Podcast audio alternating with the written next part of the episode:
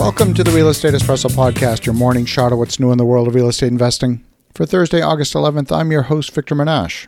On today's show, we're talking about the most recent employment report that was published on Friday of last week. You've no doubt heard the saying that you can use statistics selectively to make about any argument you want. On today's show, we're going to take a more holistic view of the U.S. employment report and hopefully construct a more complete view of what we think is happening. Is the government lying? Well, no, I don't think so. But the conclusions being drawn are definitely the result of spin being put on the numbers. In the July report, it was reported that the economy added 528,000 jobs. That's on top of 372,000 jobs in June. These are impressive numbers, well above analyst expectations. And the White House proudly claimed that all of the job losses from the pandemic had been officially erased from history. The unemployment rate was down to 3.5%, and the economy is strong. Turns out the Bureau of Labor and Statistics actually publishes two different employment survey reports at the same time, and they have significantly different methodologies and therefore different results. The Bureau of Labor and Statistics has two surveys that measure employment levels and trends. One is called the Current Population Survey, also known as the Household Survey, and the other one is the Current Employment Statistics Survey, often known as the Payroll or Establishment Survey. Both surveys are needed for a complete picture of the labor market. The payroll survey is designed to measure employment. It measures hours and earnings in the non farm sector by industry and with geographic detail. That survey is best known for providing a highly reliable gauge of monthly change in non farm payroll. The household survey is designed to measure the labor force of the civilian non institutional population with demographic detail. The national unemployment rate is the best known statistic produced from the household survey. The survey also provides a measure of employed people, one that includes agricultural workers and the self employed. A representative sample of U.S. households provides the information for the household survey. Now, the national employment estimates from both the household survey and the payroll survey are published in the employment news release each month. These estimates differ because the surveys have completely different definitions of employment and they have very distinct survey and estimation methods. So we're going to try and dig into this and understand better what's going on in the jobs market.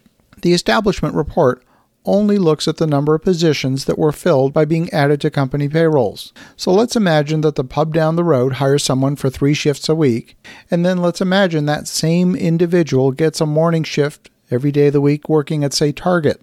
As far as the Bureau of Labor and Statistics is concerned, two jobs were created, but the same individual is not earning two households worth of income. There's actually a double count happening in the employment figures. They can't tell that one person is holding down two jobs or more. What happens to people who are self employed or working on a contract basis? These people are considered self employed and they appear in the household survey but not in the establishment survey. They also don't appear in the unemployment numbers if they lose their source of income. See, the household report tells a different story. The number of people not in the labor force who currently want a job was 5.9 million in July. That's little changed over the previous month. That measures also above the February 2020 level, that is before the pandemic of 5 million. So there's more people wanting a job, 5.9 million today than there were before the pandemic. Yet the narrative from the White House is that the economic impact of the pandemic has been erased, and that's clearly not the case. These individuals are not being counted as unemployed because they were not necessarily actively looking for work in the four weeks preceding the survey, or they were unable to take a job or unavailable to take a job. The labor force participation is currently only 62%, and that's down from pre pandemic levels. The narrative attached to the establishment report is that the economy is really strong. Look at all these jobs that have been created, but at the same time, we see unemployment claims increasing. Another 260,000 people filed first time claims for unemployment last week, at a level that's higher than what we saw back in 2019 before the pandemic. And when you add the continuing claims, we have another 1.4 million people seeking unemployment benefits across the nation. And yet somehow the economy is still really strong. Never mind the fact that we had two straight quarters of economic contraction. We're not in a recession, it seems, because we're going to change the definition. We also saw the second straight quarter of productivity losses. Productivity fell 4.6% in the second quarter after a drop of 7.4% in the first quarter.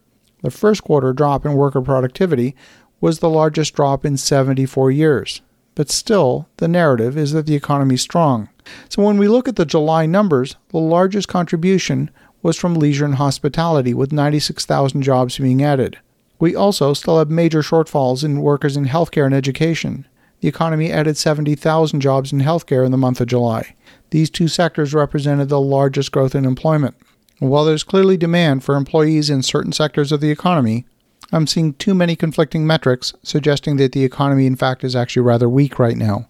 I think it's super important that you pay attention to not just a subset of the metrics, but all of the metrics before you draw your own conclusions. As you think about that, have an awesome rest of your day. Go make some great things happen. We'll talk to you again tomorrow.